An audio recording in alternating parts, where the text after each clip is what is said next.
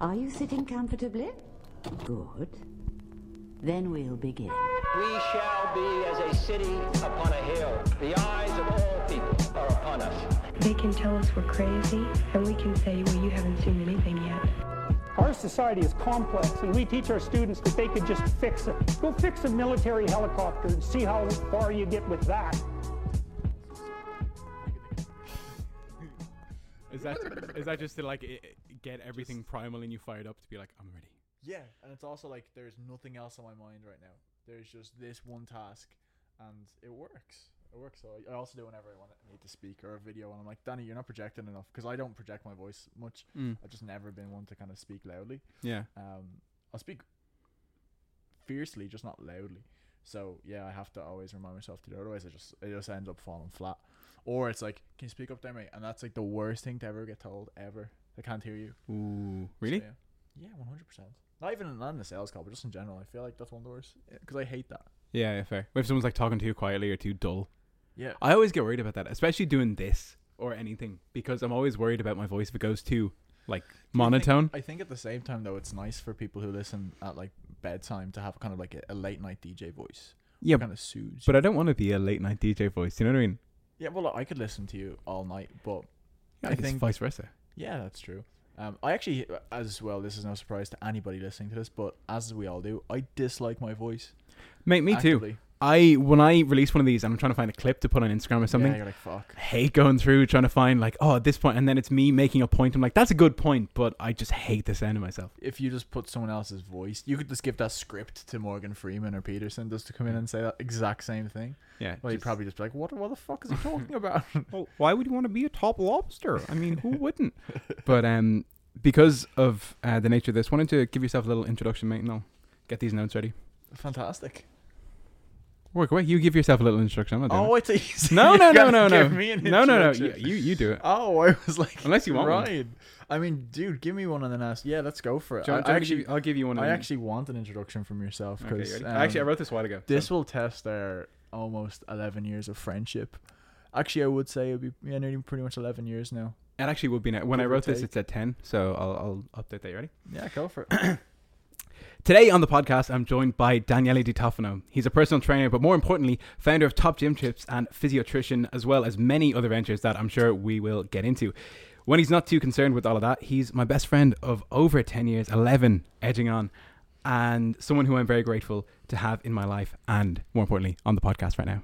Thank you. That was awesome, by the way. Did you enjoy that? Yeah, I did. It made me feel grateful for being your friend. Oh, mate, thank you. You're welcome. I appreciate it. um, no, wanna get- pleasure, pleasure. Because uh, we always end up having these conversations, anyways. Yeah, if, this is one of those things where uh, myself and Danny would get into conversation as I'm like dropping him home or something, and we'll be outside his house. And before you know it, like two hours have gone by, and we've just chatted absolute brown in my car. Yeah, it's like a big jigsaw puzzle that gets uh, like we probably added 10 years of shit to. Yeah, yeah, yeah. yeah.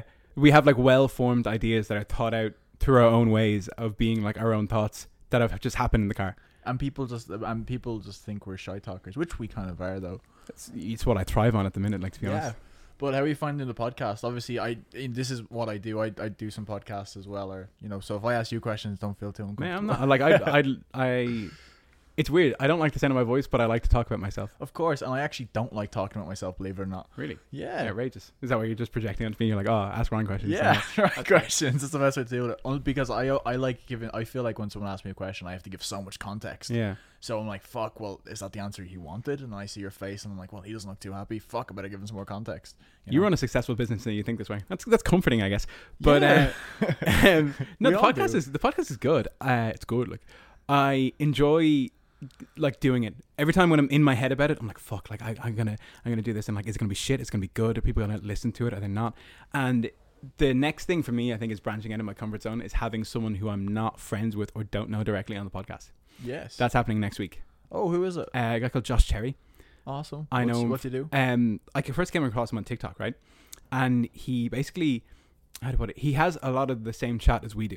Yeah, So he's Irish. no, no, no, he's um American. Oh. But I reached out to him because his video, like he had this one video put up, uh, and it was about something about like obviously like doing difficult things and being all right with it, which Yeah, is like yeah, you know the motto of everyday Of life for us.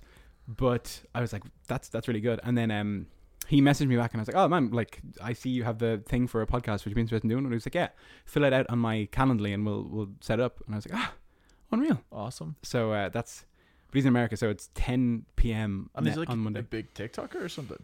Um, yeah, he has a, like a decent TikTok following, and he's also done a Oh, few what Are we podcasts. talking? Huh? What are we talking? Um, I'll pull it up if you want, but Like 10k, 20k, 30k? I'll check. I'll check. I'll check. Aaron, relax. No. But I just thought he was a fascinating individual, so cool. I wanted to like pull him up and uh, see what the chat was. I think that's probably the biggest thing from doing it because I remember I recorded my first podcast episode, um, the growth approach. I don't know if you even remember that thing. oh yeah, yeah, I do. Yeah, you do. yeah. That was in um, January, February of 2018. And I remember at the time, actually, I didn't have a podcast, but I used it to get into conversation with two people who actually ended up becoming two of my first clients Oh, really? from the digital marketing sphere J- Jason Maxwell and Aye. Gonzalez, who I ended up, you know, basically starting my whole business from those conversations. I didn't actually have a podcast at the time. I just wanted to get into conversation with them. yeah. So I just said, I have a podcast where you come on. And like literally they're like, yeah, cool, that's fine. But Yeah. then when they got onto it, they're like, did you not just intro like for Jason I did, but for Line I didn't introduce him.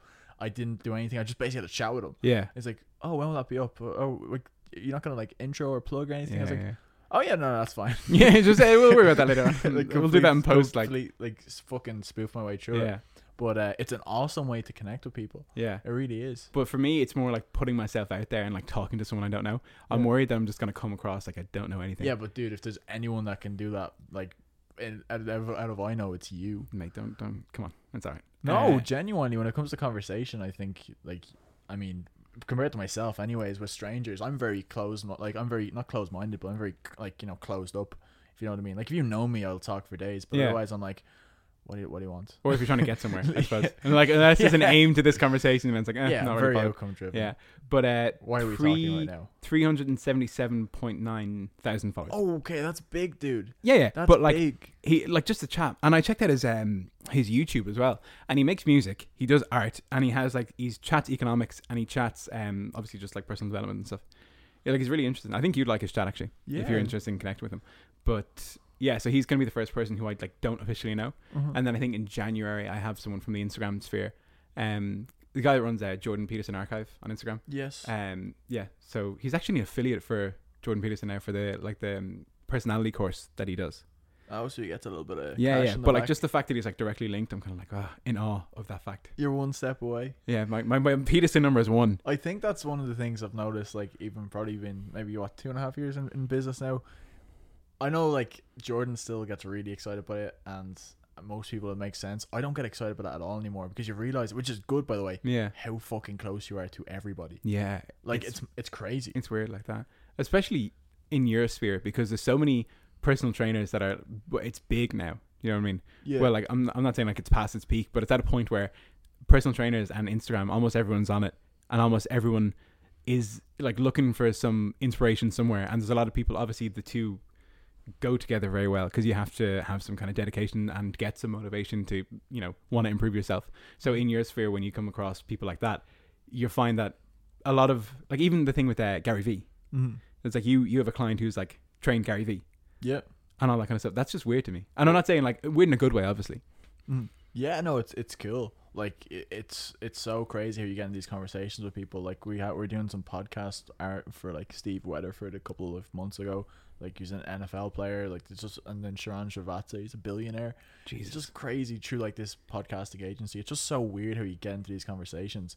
Um, but like I don't even like I, I know obviously I am a personal trainer by trade, but like I that's this is like for me the, the stepping stone in, into into business. I actually don't think I'll be in this space at all in a couple of years. I think I'll have a business, Hmm. but I don't think I'll be I'll be here at all because I don't. I love fitness and I think fitness is and health and fitness give me everything. Um, but you know me, you know in that regard, I don't. I'm not a typical personal trainer. I have Yeah. like very much training is kind of not like it's a part of my life. It's not really it's not a big part, part, of my yeah. life. It used to be in nutrition and all that stuff, but you know, like I don't get wrong, it's very easy for me to just help people with that, but it just doesn't. It's as I say, it's not what gets my dick hard. So what does get your dick hard? Uh, I think some something at the moment, anyways, it's more so business coaching. That's what I do, Yeah, and kind of helping personal trainers who are in my position move online, yeah, yeah. and then also, I do want to get into real estate. I want to get into real estate, and then I want, I ultimately, I think, want to end up being kind of like an investor. yeah. Um, I love like me. I don't know if I can. I, I won't give any names here because this is a conversation that I probably shouldn't say in public. Um, but me and a certain person Mm. were having a conversation about business with someone who I trust with business hmm. information. you can deduct from that what you will. And we're kind of talking about one of the big places we want to go is investing in people who have really marketable followings and it's kind of like what the dudes did you know the go house the go house is called now with tiktok Why isn't it called the Goat House? i don't know i don't know I, there's a reason for it but i, I don't know Neither here nor there. yeah, Not exactly Yeah, yeah. they're in a hotel now or something Yeah, They- yeah, yeah. They got kicked out of the gaff. yeah whatever that was Yeah, yeah. and that I think is where I want to go, kind of being the or the orchestrator or the puppeteer behind the scenes, someone kind of controlling it all. Yeah, yeah. Um, but bringing the people who I know, because like I look at a lot of people and I'm just like Jesus, like particularly particularly when, with women and and dudes to be fair, but more so women in the in the fitness space yeah. who are awesome at what they do. They just if they marketed themselves a little better, Mhm. they'd be huge. They'd be huge because there's like that's so much uncapped potential there for for more so for women because roughly eighty percent of the market is dominated by women Yeah. and their and their buying archetypes. Yeah. So, which is something we don't we don't think about a lot. Like women make most of the purchasing decisions. That's fair enough, actually. Yeah. like Partic- regardless of in low ticket items, anything under anything under ninety seven dollars, over eighty five percent of those are purchased by women, Hmm. which is which is awesome. So you kind of want to be the one to spot a marketable personal personality and then be the one to follow through with that and make them into like a brand. Yeah, how cool is that? For me, it's all about building things. I Yeah. don't like I don't like the in between. I like the I like I like the building and I like the end. Like I like the start and the end. I don't like anything in between. I like the conceptualization. I like the kind of building the system. Yeah. And I'm like someone else can do the work. Yeah, But yeah, like yeah. I'll I'll I'll I'll fund it. Yeah. And I'll make sure the people and the resources are there, and then at the end I'll come in to sell. So I want to I want to build something and be able to sell it basically. Because Yeah. I want to sell my business within the next five years. That's fair The enough. plan is, to, but the thing is, you have to make it sellable. Yeah, you have to. But to be fair, I mean, I know a couple of months ago, like that was a very high. What I say, like it was a very reasonable possibility that you could you could have sold if you wanted to. Yeah, well, we could have sold our Instagram account, Yeah, which uh, is a digital asset of the business, and it doesn't go against Instagram's terms. of Uh, that's fair enough. Yeah, maybe you're talking to the right person anyway. Um, but yeah, that's that's insane, man. So would the the business isn't just the account? The business is the account plus the clients plus every yeah, other the system, tangible ev- asset. everything, the employees, Yeah. like everything, the everything we have, all the, all the assets, whatever that may be. Um, but yeah, the goal is ultimately to, to sell. I, I do think all I'm trying to do is basically, if I put it simply, is to free up as much of my time as possible Mm. to spend my time how I want Yeah, and be free and never have to worry about uh, income again. Yeah. But again, like I'm kind of in that space now where I'll always want more. yeah. I think everyone's like that though. Yeah, I think it also serves us right to want more, particularly as men. Yeah, I think we're kind of just primed to always want more and more and more, yeah. which is good, which is really good. I think. I think that's anyone who's in a kind of open market society. So you're gonna want more, regardless of whether you think that's uh, like whatever culture built around or Yeah. like a social construct. It's like regardless of that, we still gonna, we're still gonna want it. I think particularly if you're conscientious, which most Yeah. men would be, Yeah. Or at least the average man would be more conscientious than the average woman. Hmm. So I do think that we st- we tend to we tend to do continually want more and more and Yeah. more. That's Yeah. fair. Um, so in terms of getting on the property ladder, this is something I was thinking about to myself um the other day. I was kind of thinking, what's what's like the step one of how to go about getting on the property ladder at our age? I think my goal is actually because I have a see it's difficult. I think it depends where what my income would be or what my available capital would be and Right. where I'd be going with it. So I'll make this simple because this can be a boring conversation for a lot of people, but I think it's interesting. Yeah, so if I didn't have enough me, if I didn't have my business, which technically I can if I want to produce at any given time any amount of money. Yeah. Technically, you know, theoretically, Yeah. Okay. you know, um, I would the old fashioned way, which I'd actually be the orchestrator and just kind of go venture capital and, and actually just trying to source capital from a lot of people and, and, and join a fund, Hmm. whether that be with friends, family, whatever that may be. I'd probably avoid family. Um, yeah. Fair. and to be for the most part, I, I try and avoid friends, but it, it depends. It, it really does depend. Now, if I'm being honest, what my ideal is is by the age of 24 Mhm. to have a to actually just have and, and, and own outright a, a three three bed um, apartment or house in, in Dublin and start from there. Um, now the goal for that would just be to to buy and let and live and let. So Yeah. live in one room and let out the other two. So what I need down is you know you don't don't need any more than ten to fifteen down. So I'll be looking to realistically all you need to accrue at that stage is you know thirty to to forty five k and, and and you're sorted.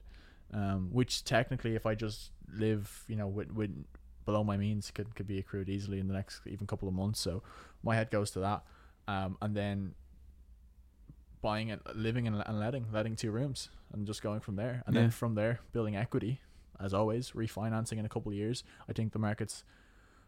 It's very difficult to tell the markets, but I think if you're in it long term, it doesn't really matter anyways. Yeah. And if it's money you have to, to spend or, or not to lose anyways, Mhm. you should be fine. So I'd I'd because I don't see rents going down any anytime anytime especially soon. not here. Yeah, particularly not here. Yeah. Particularly uh, dep- depends on kind of what you buy as well. But I think that, and then from there, maybe wait 10, 10 15 years to refinance. It doesn't really matter. You can refinance whenever. Hmm. Um, just build equity and then go on somewhere else. That's fair enough. Yeah, or just go back living home. Yeah. You know, yeah, that's fair. six months in, six months, six months out, and just go from there. And then the goal would be to to go go elsewhere. I don't want to really get into kind of too much um property management and stuff like that. I'd rather actually just buy and sell. You'd rather just have flip. the asset, like yeah, yeah, yeah. I'd rather flip to be honest. Um, don't get me wrong, I'm I'm really interested in in kind of doing up and, and letting, et cetera, et cetera. But um, I am more interested in because it's just a salesperson. I mean, in flipping. Hmm. Um, but eventually, I just want to hire someone to take care and manage my portfolio. yeah. That's the That's plan. the goal, just to automate everything. Yeah, automate everything basically, so I don't have to worry about it. You know, Yeah. is the way forward. But uh, it's a boring conversation. It really is. It's I'm, I'm fascinated by it, like because I was thinking about it the other day, and I was obviously I'm I would wonder how you would go about it because I have like in my own head like bar the venture capital part, it was pretty much the same mm. because in my head it would be you take out a mortgage on it, you have the you can just let it out and then like or live and let, and then that's the mortgage paid off, and then event like that becomes an asset over time that pays for itself, and then like like you said, you could either just have that there or then flip it onto something bigger. Yeah. No, I think what I do want to get before that is my own my own uh, office or, or or gym space. Yeah. Um, and it wasn't. I kind of came up with this, which is I, I want to build within the next maybe eighteen months like a hub and physiotrition hub, Mm. because that's kind of how we're branding everything now under physiotrition, and that's gonna be what I think is gonna be like for me. It's my dream. I think it's kind of like a, a space for the boys to say it lightly, which is the most cliche thing ever. But essentially, it's it's it's an office block.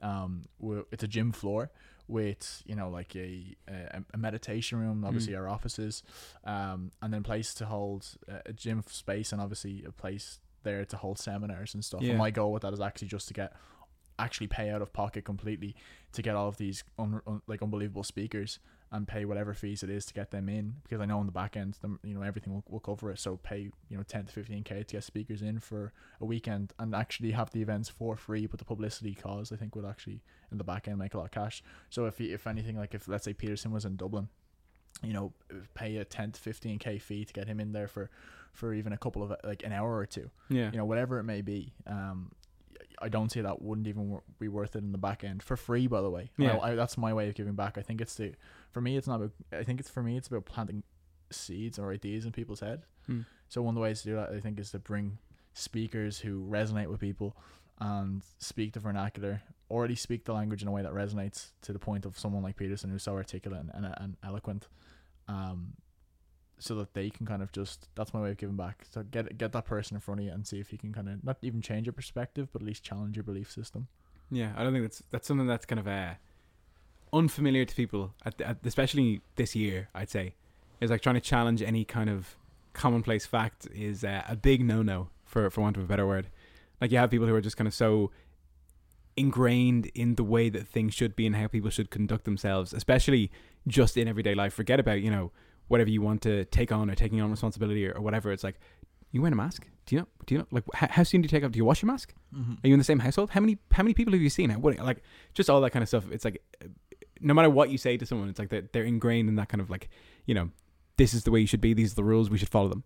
And I was actually something that interests me about um what is it epidemics or when the when a society has a like an infection or a transferable disease that spreads throughout it there's a thing called an F number I think I think that's what it's called you can fact check me on this but it correlates the what's considered a this fact? this is just this is just uh, bro science 101 Uh, um, it you can correlate this with the um, rate of infectious disease or the severity of infectious disease um, will show a direct increase in the tolerance of an authoritarian government. Yeah, yeah, mate, you're on the same level. Yeah. Yeah, but that was just like I, I heard that and I was kind of like, huh, this is exactly what's going on, and across the world, which is kind of funny. I have a weird observation on all this. I think I, I I always go back to humans in our most human form. Mm. So whatever it may be, ninety thousand years ago, like go go, let's go Neolithic, wherever it may be, and I just think we neurologically and neurochemically are driven by status and power and social status, wherever that may be. And I think it always boils back to, to some form of, of innate uh, psychological or, or emotional power to hold over the individual or over, over a group. And I think what's the biggest thing I've seen happen this year is the reason I think people are actively handing over so much control is because it gives a lot of power to be on the winning side or the side that has the most backing Yeah. where you have a lot of control and power over other people so for instance the way in which we boil this down or we'd label this would just be quote unquote virtue signaling Mm. to the point of well you are doing this therefore you are worse off than me therefore i have validation of my own belief system that i'm actually doing something of worth and that i'm actually offering something to society where in actual fact you're not really doing anything or helping anyone by just telling somebody to put on a mask Yeah. in actual fact, if you want to play it out, like I just love breaking it down and being like, dude, you're so illogical here. If the whole point of this is to stop the spread of a virus, that is a that that's a fair argument. Mm. But if the argument being brought forward is to you are putting other people's lives at risk, well, therefore, if we want to play that out, you have to therefore say, well, look, we can't actually have people smoking uh, it within 20 meters of other people Yeah. due to the deaths caused by secondhand smoking. We can't have people becoming obese because that could actually take away from someone else's right to healthcare and access to healthcare. You get to this slippery slope of well, you're actually you can't do that because it's illogical. Um, but obviously people don't don't. don't, don't There's risk to living that we have to take on. There like is. I drive my car. Is like, is it wrong for me to drive my car on the road because there's so many road accidents a year and like my own life? Should I be told not to drive? Mm. Do you know what I mean? Uh, something I actually did want to ask you about, and something that I had in my head to ask you about was the idea of nuance, and it was kind of along the lines of what you're talking about now.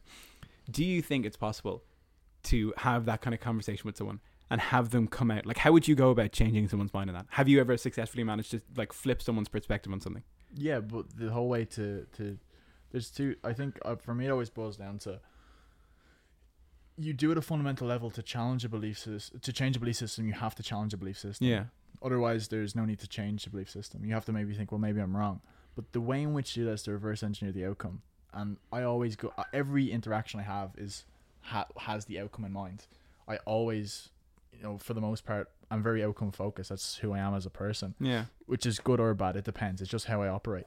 It's just how how like at a, like at a neural level. How I'm always thinking, fuck, where where do I want this to go, and how do Yeah. I how do I help get there? How do I facilitate it? I think it always comes back to you can never go in, particularly with the level of cognitive dissonance, uh, even amongst myself and the cognitive biases people have, expecting to change someone's. Nor should you try and change someone's belief system. Although, if you do want to, the only way to do that is to challenge it or at least offer some perspective. All you can do is open the playing field for someone. Right. Think of it as racehorses. You ever seen what happens when a racehorse's blinkers come off during a fucking race? Oh, they don't know where to look. They get distracted. They don't know where the fuck to go. Yeah. I think in society we're kind of put these these blinkers are put on us so that we're just looking a certain way. But all you need to do is peer them open maybe ten degrees either side. And now what you're doing is I think truth and universal truth, whatever that may be, so it's kind of more of a philosophical argument, will eventually resonate with somebody. Mm. So I think if you just open the perspective and say this is also here, Mhm. you are hoping that the person because ultimately who who makes change? The individual. Yeah. It's never the out person outside the individual. It's always the individual who changes. I have to accept the belief. The belief is outside me. I, you know, I may look at it all I want, but I have to actually take ownership of that Yeah. belief for it to become part of who I am and assimilate into my being. So I just say, look, open the paradigm a little bit, Mm. and then go from there. Well, people say that change happens in private. Yeah. Yeah, because there has to be, like like you're saying, like some people some people would consider what you're saying fringe. You know what I mean? Like the idea that you know women are or men are more conscientious than women, and all these kind of statistics that are like they do have psych or, um, psychological validation behind them. There are studies It's, done, it's empirical evidence. Yeah. right? But There's some no people would say that behind that's them yeah, right. I agree with you. Yeah. But some people would say that's fringe or whatever, or that it's wrong, or you shouldn't be saying that nowadays. But maybe. yeah, facts. But what I'm saying is that when when we look at it as there has to be people who think in a certain way and act in a certain way in accordance with those kind of fringe ideas. And I'm not saying that you know these empirical facts are fringe ideas, but to speak about them nowadays seems kind of fringe. You know, it seems kind of on the edge of societal acceptance. But what I'm saying is, when these things happen, be it conversations about, um, like say weed, for example, because I know that the U.S. just passed a federal law, de- Mhm. like decriminalizing it, um, which is probably going to be passed pretty soon, I think, or they at least Yeah, put it I- to yeah. put it to the House. Mhm. But stuff like um, psilocybin, all these kind of things that are would be considered fringe and outrageous to even consider. Like those that consumption happens in private. And I think when you, when you make something like that illegal or when you see these these changes in society that you kind of suppress, it's like okay, well, this is happening and we're just going to Oh. Thanks, Siri. It's like this is happening and we're just going to pretend that it's it's not. And that kind of you know, you have to have this this illegal part of society that operates that makes change. And like if if it was the case where we made things that people do which are outside of the law fully illegal and assume that no one did them, then we wouldn't have the change that we see today. So it's you kind of have to allow people to break the law in in a certain way and see how far it gets pushed until change happens. It's like even gay marriage. Of course. Yeah, like forget forget anything about you know drugs or anything. It's like no societal change that we see is obvious had to happen in private at some point. Is what I'm Mhm. trying to get at. Yeah. And I think that there has to be what's it, I'm trying to say there has to be kind of some some want or need for us to, to go this way, or we have to have uh, we have to be willing to have the conversation about fringe things so that they become normalized. You know, I just I just think most people nowadays, it's like unless it's something that you see as obvious, you're not so willing to accept until it's brought to the frontier by people who, by and large, see it as something as a, as a net positive. Hmm. I feel like I just went on a rant there with like no, no you, you didn't. Like I, I completely agree. Um, I think in general, like there's just so much nuance missing that fringe things that shouldn't be fringe conversations are now touted as fringe conversations. I bring it back personally to almost in in uh, this is let's let me say I'm talking like a hippie right now. I I almost transcend fact and just think, well, look, let me just say this is the available information I have, whether that be a small sphere or a large sphere sometimes there, there comes a point in time where and I think this is something that I and I'm a big fan of Wim Hof and he, he talks a lot, a lot it's where people lack intuition Hmm. and lack knowing when something is fundamentally right and fundamentally wrong and I feel like I bring that back to my universal truth if you feel like you have truth on your side there is ultimate patience in conversation Mhm. there is ultimate certainty in conversation and there is, I think, the modus operandi to dismantle anyone who has a differing opinion. And the way I look at it is, I am happy to get into conversation with anybody about any of these topics because I'm no longer emotional about it. There's no emotion on my side. I have truth on my side, or what I believe to be truth. Yeah, it's your it's truth. intuitive Yeah, yeah, truth course. because there is no universal truth really. yeah, like you you know, said, it's whatever a, philo- it's a philosophical conversation. It yeah, is. But when you have that, there's so much more to it that there's no story behind it. Mm. I'm just a, I- you know there's no story behind it. I haven't attached my I haven't attached my identity to that, Mm. which is what's happening now where my identity is now in the statement where it's not. It's my there's no identity for me in, in any of my statements. It's just that's that's the way I see it and that may not be true, but I'm okay to accept if it's not true or not. And I think it's like, well look, we can disagree. That's normal. You know, as as well. It's like maybe but maybe I'm wrong. What if I flipped the narrative and said men are less conscientious to women? What what would that do for you? Nothing. Yeah, the thing is, you've just really get attached you so much identity to the fact of me saying something attacks who you believe you are. Yeah, It doesn't change anything. If Yeah. I flip it, it doesn't matter. It's the fact that I have said something and you just want to disagree with me. Hmm.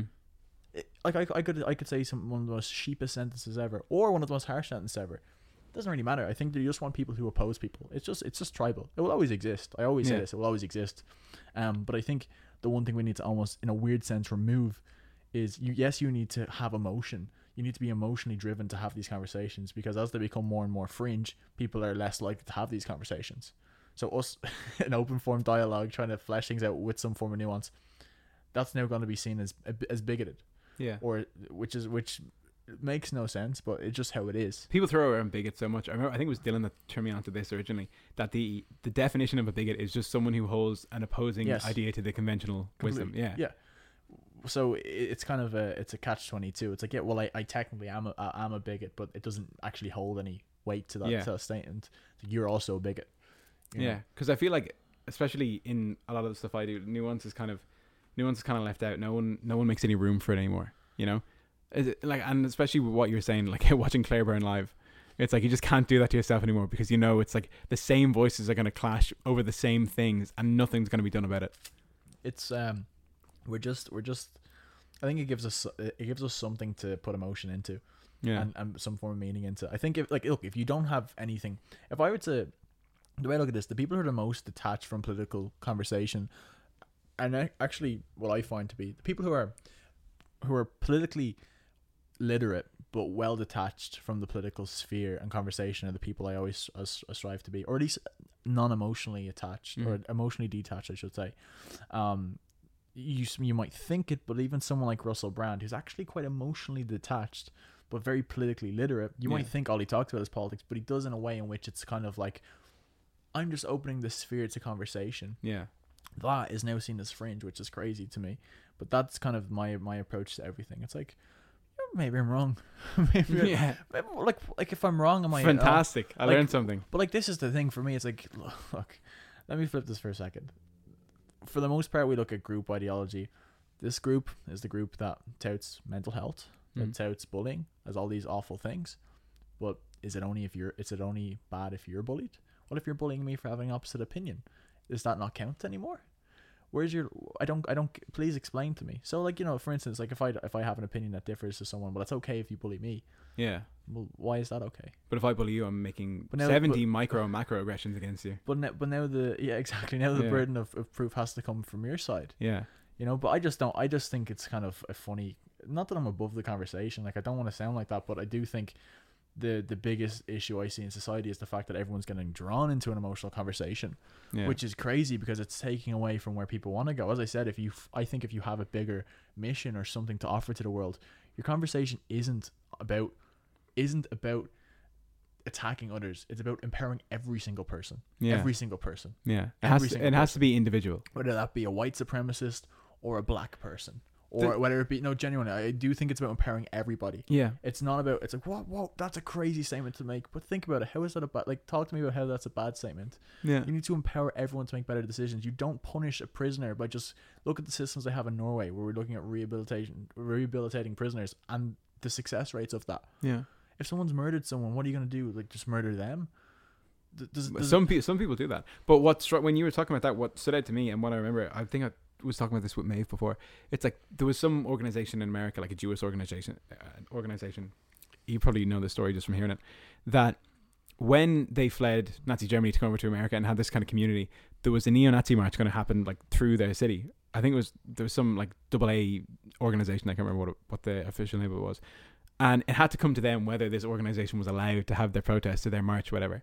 And in the interest of free speech and giving everyone an opinion, these this Jewish community, freshly from Nazi Germany, allowed these people to come through and have their neo-Nazi parade because they believed in the right to free speech. And it's like if you make an idea or a statement public, you like what you're doing in that is not not only bringing your own idea to the floor, but it's also testing it to public debate.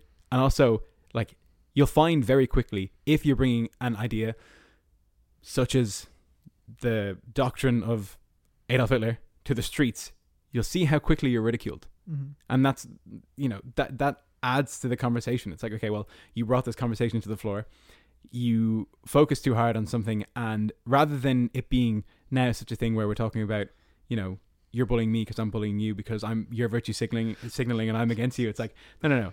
We're bringing this conversation to the floor so that you can digest it however way you want, no matter how offensive I think it is, because it it might hold some some ground, it might not, and then you realize, oh wait, well, like you know, if Jewish people can allow neo Nazis to come through, see, then we have to allow a conversation between people of different ideological differences, right? That's- different ideological opinions. And what gets me even more is that now I see it especially in like this corporate world where everything is all inclusive, everything is all progressive. But what isn't inclusive is inclusivity of ideas and dispositions. of course We have the inclus- inclusivity of gender, sexual orientation, ethnicity. which by definition for some of those is is opinion yeah, but we don't have any ideological diversity of course because No, you it- do. You do up to, a certain point. It given certain brackets. You've been co- compartmentalized. You can have complete uh, ideological um, scope when it comes to when it comes to gender expression, which isn't. A, I don't think it's necessarily a bad thing. I just think the the way in which everything's been put forward is awful. I'm not saying it's a bad thing either. Like, trust me, a, a lot of people I'm friends with in work, like they co- they don't come from Ireland. You know what I mean? Yeah. Which isn't a bad thing at all. Like, they're phenomenal people. it's an awful thing. it's an awful thing, no.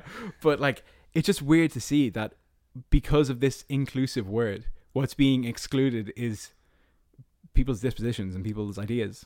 it's it's it's actually exclusive. Yeah. It's you're ex.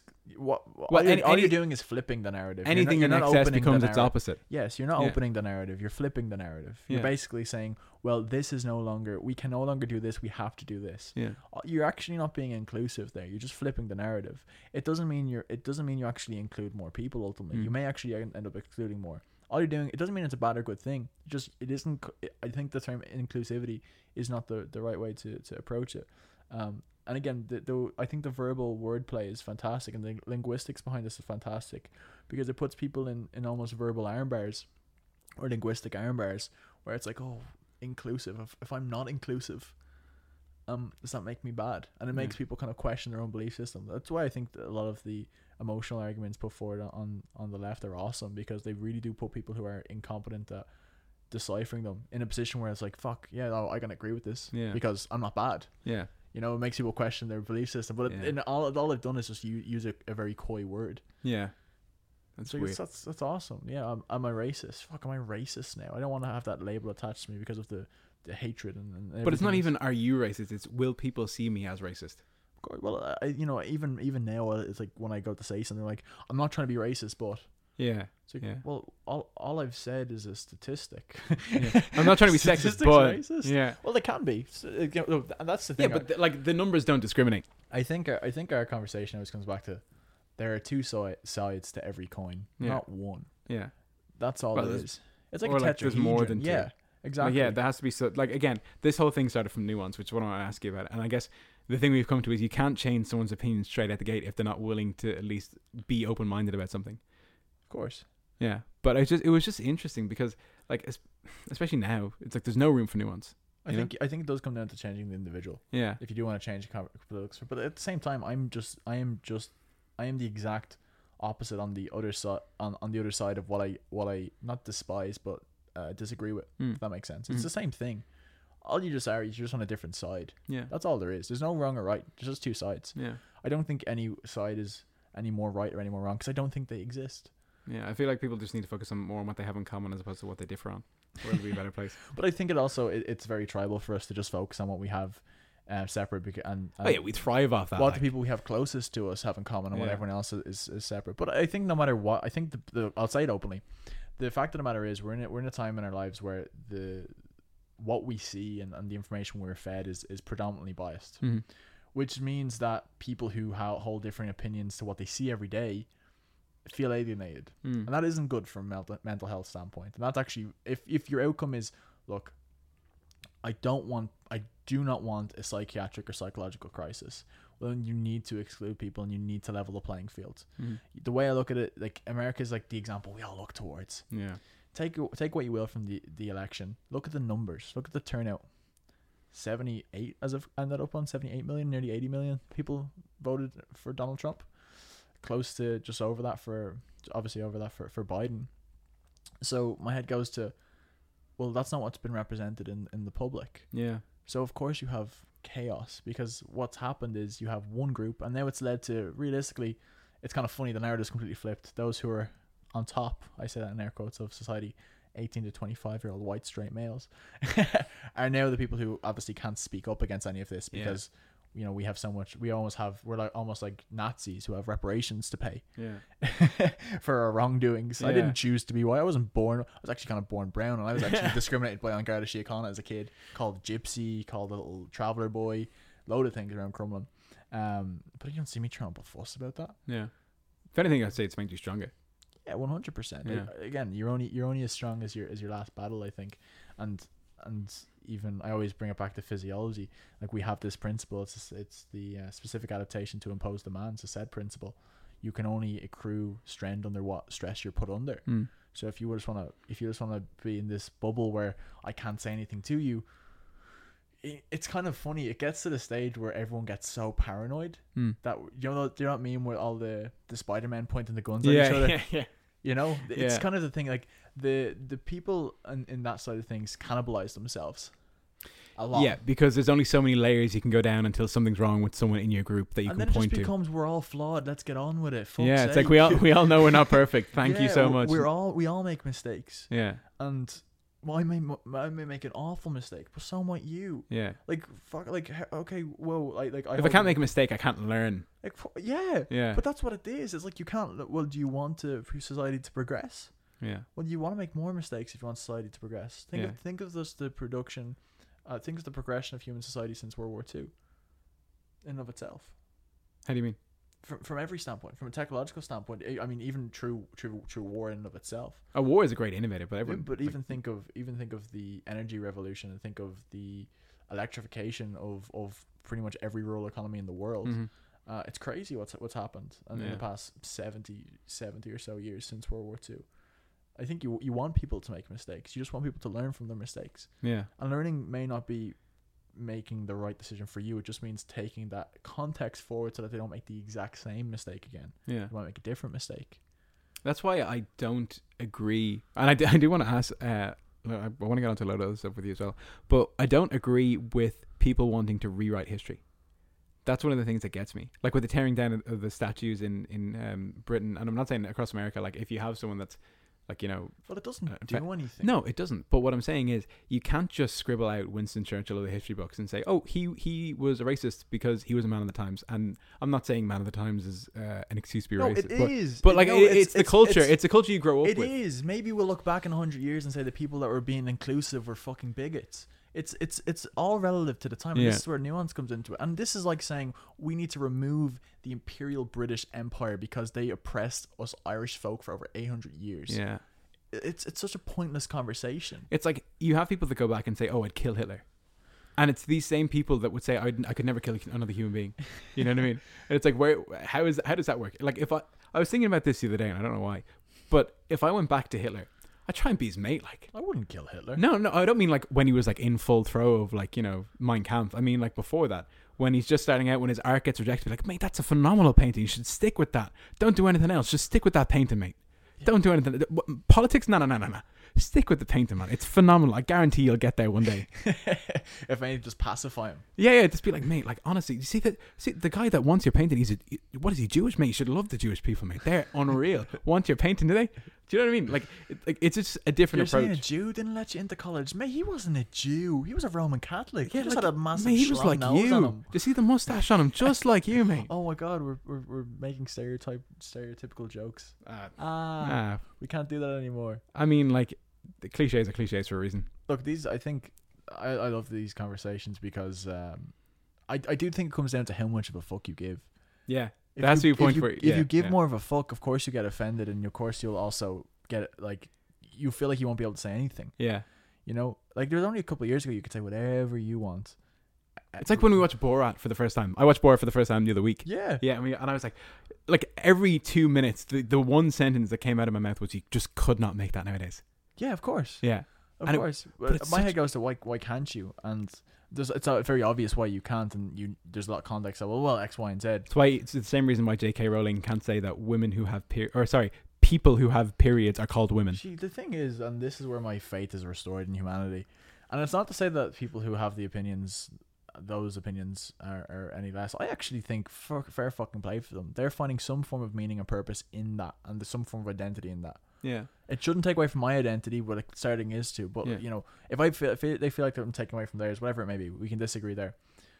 But what you're seeing on social media or mainstream media or tabloid newspaper or television in general is not representative of the population. yeah, We're made believe it is because it's all we consume. yeah, And it's all run by. If you've ever listened to Jack Dorsey at any Senate hearing, I've had the pleasure of listening to it a few times, or Zuck, you'll understand quite quickly how agenda driven they are Mm. and how they are very much leaning one side. There's nothing necessary. There is some, a lot of things wrong with that, but it gives me faith that oh, okay, cool. I don't feel as alienated now because I understand that just as many people are like hidden whack a moles ready to pop up and have this conversation with me. And I think it takes people with a backbone or people who don't give a fuck, kind of like myself and yourself, because I genuinely don't. I'd happily have Yeah. this debate in public sphere.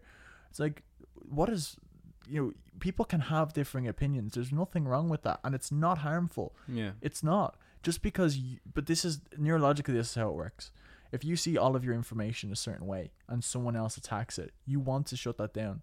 You think of it almost like a pathogen entering your body or entering your, your neural network. You have to shut that down straight away. Yeah. So of course you see it as dangerous, but it doesn't mean it is dangerous. Mhm. You know, it's like your body's producing these fucking antibodies to go out and kill this thing, but you don't know if it's dangerous or not. But your body doesn't want to take the risk, Yeah. so of course it just perceives it as dangerous. So if you have people who are being fed this information constantly, of course when they see something different, they're going to just shoot that down, Mm. Which is difficult. But I, I think that the only way to, to fight back per se is just to fucking say say things as you see them. Yeah. Nobody can go wrong saying things as they see them for the most part. Yeah. There's obviously nuance to that, but there's nuance to everything. Yeah. Nothing I say I don't I don't think about for the most part. That's fair. Or like if you see a conclusion, don't. It's very difficult to take people just for the conclusion. You take them for how they got to that conclusion. Yeah. It's like don't don't the person is not the idea. Yeah, and you can you can ace an MCQ by not studying, as I always say. Yeah. Okay. Fair Doesn't enough. mean it's repeatable. Yeah. You can just guess all the boxes, but you know um, I can get an A and you can get an A, and I studied and you didn't, Mm. and we get the same. You could do better than me. You know, does that make sense? Yeah. You can you could because It's sometimes like the theory test. Yeah, basically, that's that's exactly what it is. Um, Yeah. That's fair enough. Um, on a completely different note, do you remember how we met? do you remember how we met? Um, yes.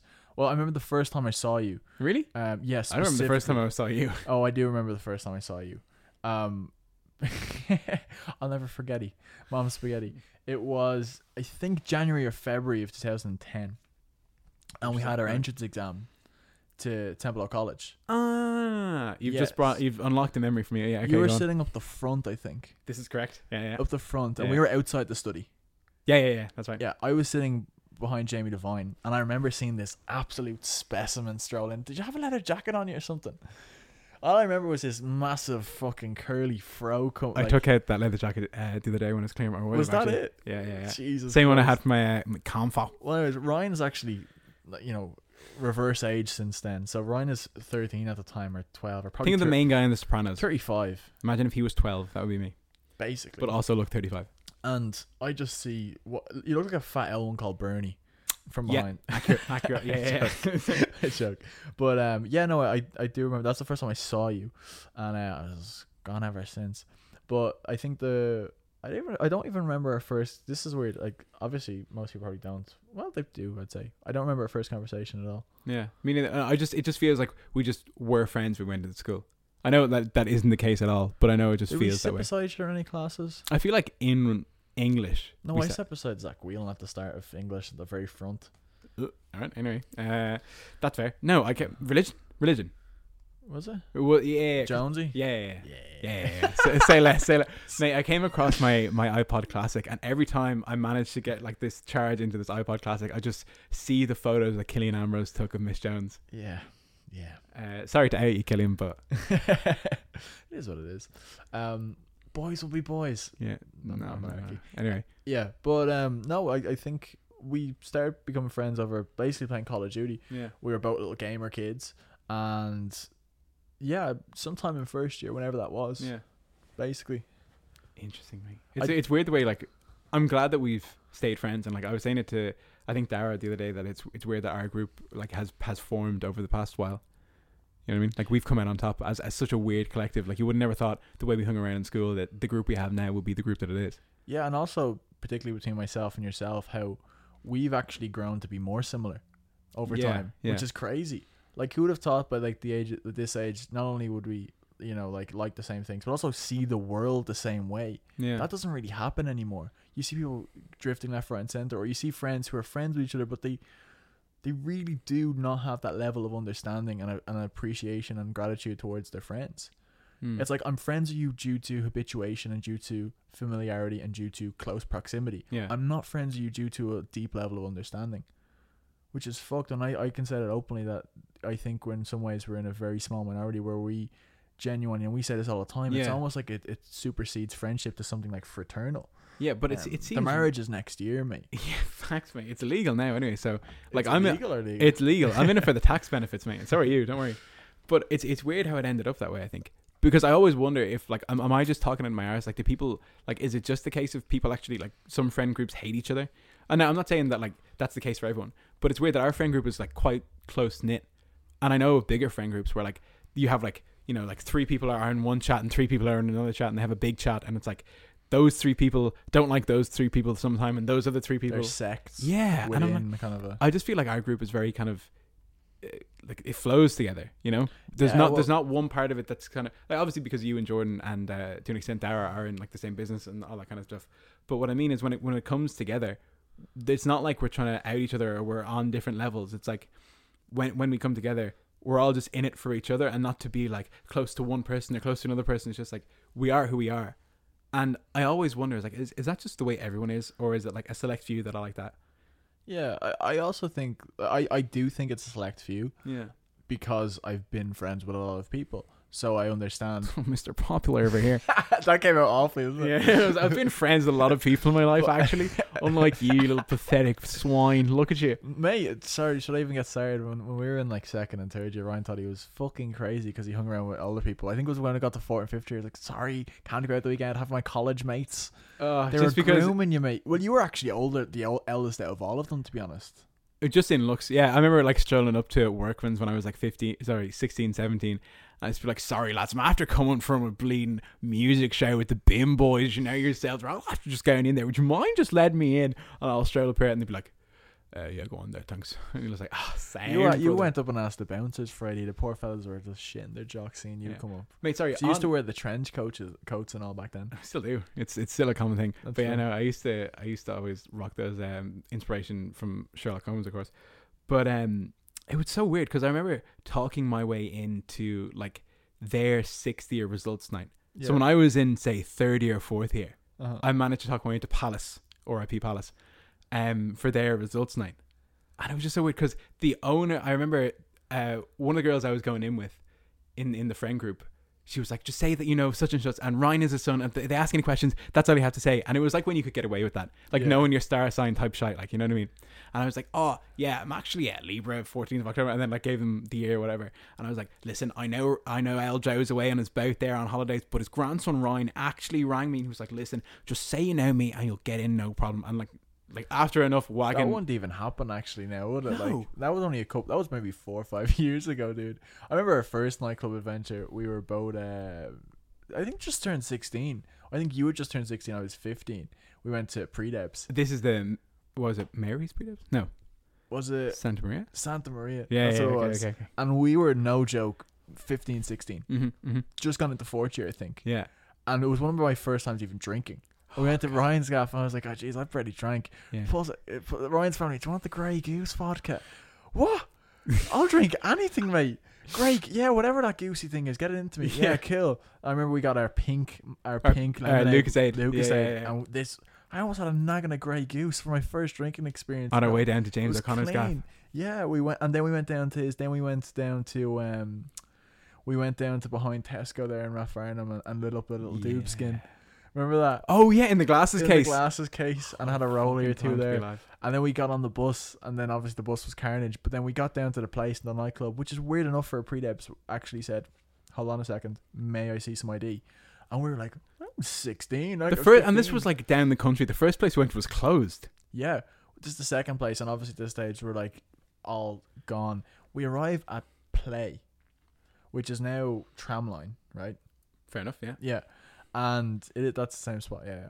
on D'Olier Street. Fuck me, straight in, straight in on Yeah, a normal yeah. like Thursday night. Yeah. Yeah. Yeah. And we get downstairs, and me and you were just looking at each other. Now, obviously, you looked about 45, and there's a picture of Yeah. There's a picture of us too. looking absolutely off 16. our faces. And uh, we get down there, and no joke, it's just nightclub. We're 15, 16 in a fully fledged nightclub. No bouncers, don't give a fuck. And there's 45 year old women on the dance floor. It's Christ. just crazy. Mate, this is like unlocked memories just coming back. I remember like Not that there's anything I- mad about no, no, that. but I remember apart look- from the fact we're fucking 15. Yeah, this is like the first time you're in this culture. Imagine being like a, a swan, right? Or, or, like imagine being a duck, right? And someone just Or a throws goose, a grey a grey goose, and someone throws it in like to a fucking dog race, Yeah. and you're like, "Go for it, run!" And you're like, "What the fuck is this?" And that's what we were. We were just like headless chickens walking around like the greyhound track, Where does not we knowing can just go up on. and buy alcohol? Yeah, we're just like, what? Three Jaeger bombs for ten euro? That sounds good, doesn't it? And you, you Well, go our up- little wallets were kind of crying, to be fair. Yeah. But like at the same, like drink's expensive, huh? But we're glad we are lightweights. yeah, I think it was me, you, and Jamie. I think we got like just around each of Jaeger bombs, so Yeah. it's three in total. Like, and we were pretty much fucking gone. But it's so weird just going up and buying alcohol at the age of like 15, and that's so weird because in the states it's 21. So like, Yeah. there's just such a discrepancy there. But yeah, we went and then we uh, fuck, I don't think I went to a nightclub again probably until Until was- uh, about like you know earlier this year. And, Yeah. uh, it was just so scared. but um, yeah, that's so weird because we we actually did a lot of growing up together when you think about it. And I'm not saying like just because like we were friends for. Yeah, we also now. grew apart as well. I remember there's a few years where we didn't really chat too much. I, I don't even know. I don't even know what over to be honest. Yeah, I think it was just I don't know, running different circles. Like Yeah, probably women. Probably women. probably women. Um, they do. They tend to play a part in life. Funnily enough. Love them and all, but Yeah, but then to be fair, like we, we had breaks up, break breakup, breakups at the same time. So we went on our six year holiday uh, in that kind of zone yeah. with me listening to somebody else by the 1975 on the porch, and then you, you just, with that that song and your fucking. Your, I just remember your head so vividly. It's as if your head swell like just for that whole holiday was just swole. It's if your blood you just you just got so much rage you squeezed your blood and all your blood vessels just went pop straight up to the cranium. Your cranium. It does look like a fat mallet, like in those pictures from. It does, man. It those watermelons. Oh look, my god! Like yeah, like they're straight to the brain, Watermelons straight to the brain. compared to that mallet ears, and you just Oh. you had your hair tied up on the bun. I think that's day. what made it. To be fair, it was either that or the waterway from the watermelon, just like all just in my head. Genuine. So I heard you fat, and it just like explodes. but, uh, But was, um, no, it was, it was a good time, and then obviously we had a few more holidays after that. Yeah. Um, but no, I think I think as soon as we went into college, we just kind of like got as close as you we could are be, now. yeah, like, yeah. I think it's ever changed since then. How did you find like dropping out of college from physiotherapy? Because obviously, like that's not an easy course to get into, and you were just like, nah, not for me. Well, no, I'm- I'm being real with everything I say. I like it's. I don't. I don't think it's difficult. I don't think like in any ways. Like I genuinely not in like a pretentious way. I don't think the leaving cert is difficult. I don't Right. think it, it can be for some people. Yeah, But I just I think if you play the system, like I'm basically teaching my brother now how to play the system. That's Right. all I do. I always I don't work I don't work hard. I work smart. yeah, Like I'm I'm I'm very lazy. Mhm. I'm very lazy, but I'll always find the best ROI positive way of doing something, or the Right. most ROI positive way of doing something. yeah. Everything in my head is a cost benefit analysis. Even doing this podcast, genuinely.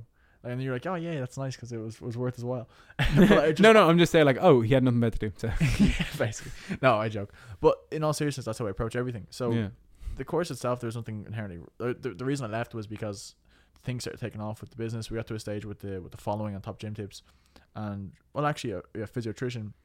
You know, I was at maybe forty thousand on Physiotrition, 50, 60,000 with top gym tips, and I was like, "There's a lot of people here. I need to find a way to to monetize this. I'm sitting on a gold mine in some ways. I just don't know how to tap into it at all." Mhm.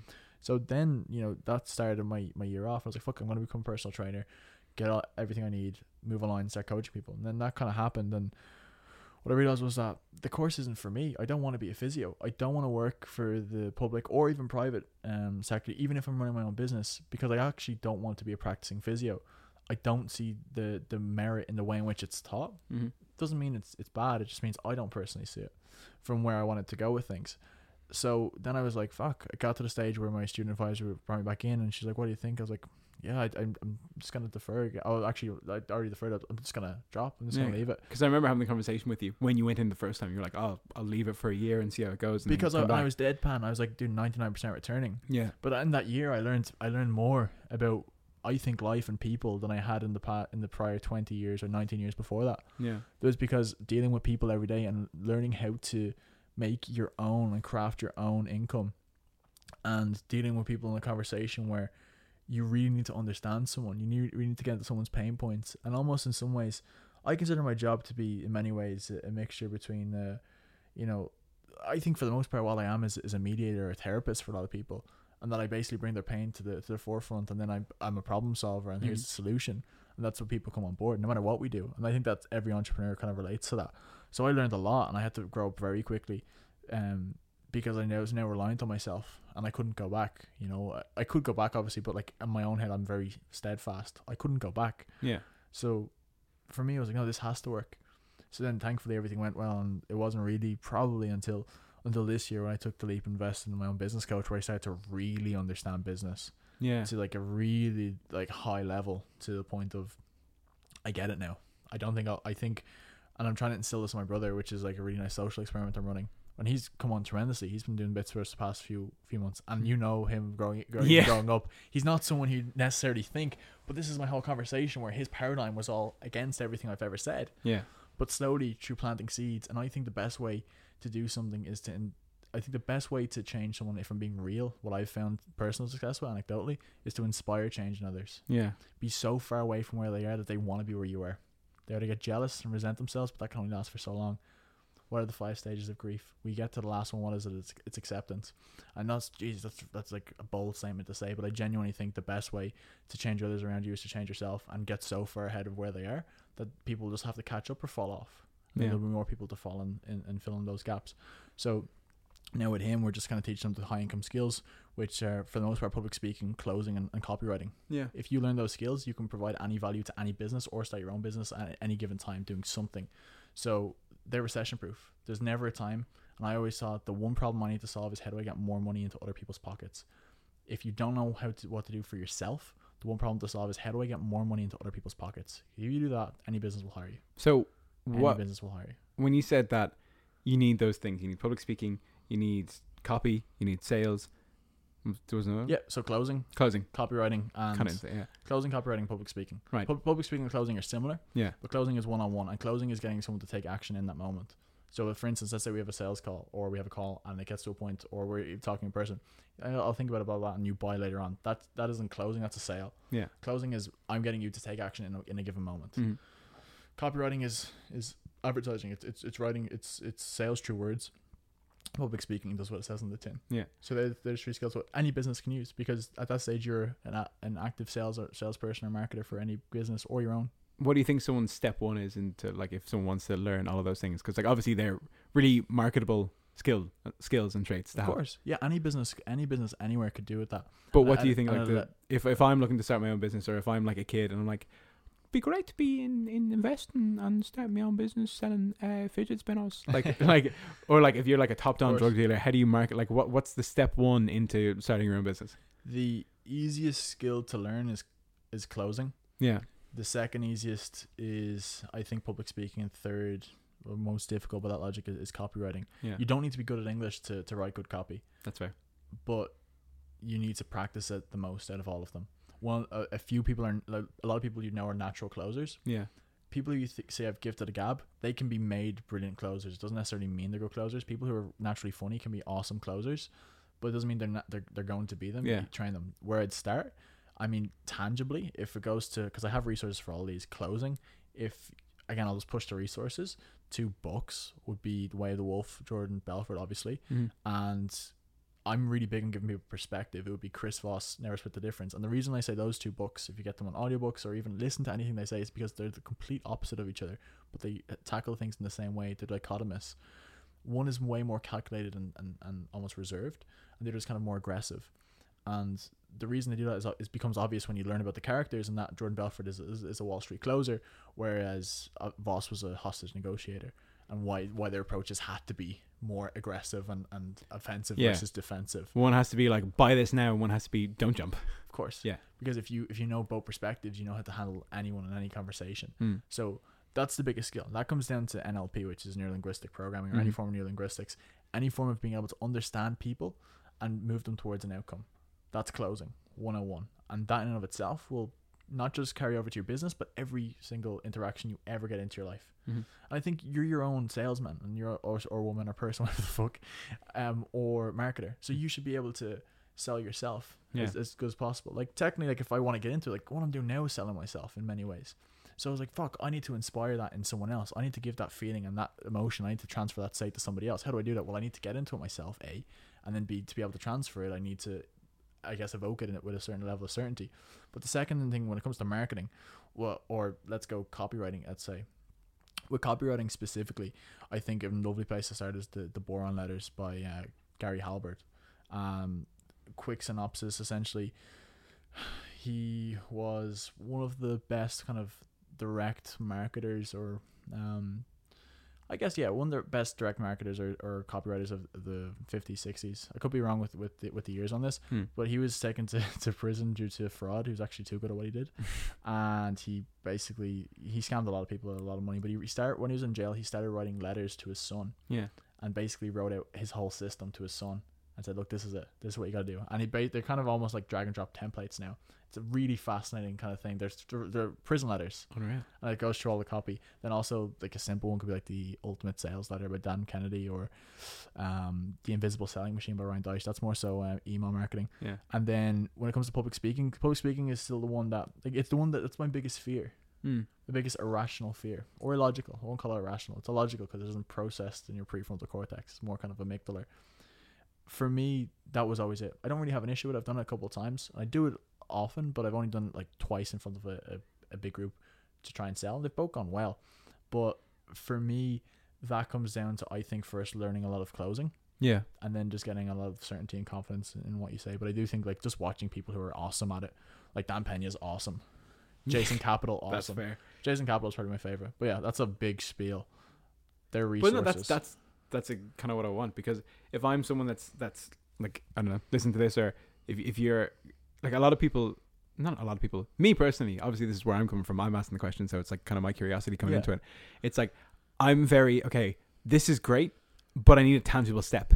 You know what I mean of course. But a lot of the time, you don't often have that, especially Yeah. when, especially like in, when you're in a business like yours. It's like, okay, the next step isn't always clear, but I'm going to drive towards it anyway and hope that I shoot in the right direction. Yeah, that's. I think all you need to know is where you're going. Like there's there's so many of these idioms and adage, adages and sayings in business, but one of them is when you have clarity of vision, you have clarity of path. Yeah, yeah, yeah, fair. and all you need to know are those two things. All you need to know is point A and point B. How you get there, that's the uncertainty of business. Like I, I could talk about business all day because I'm a business coach, and that's what I really want to do is help people kind of get online and or do in person business, whatever it is, because these skills are applicable anywhere now. Yeah, Realistically, it's a kind of a consulting role where I can jump in anywhere.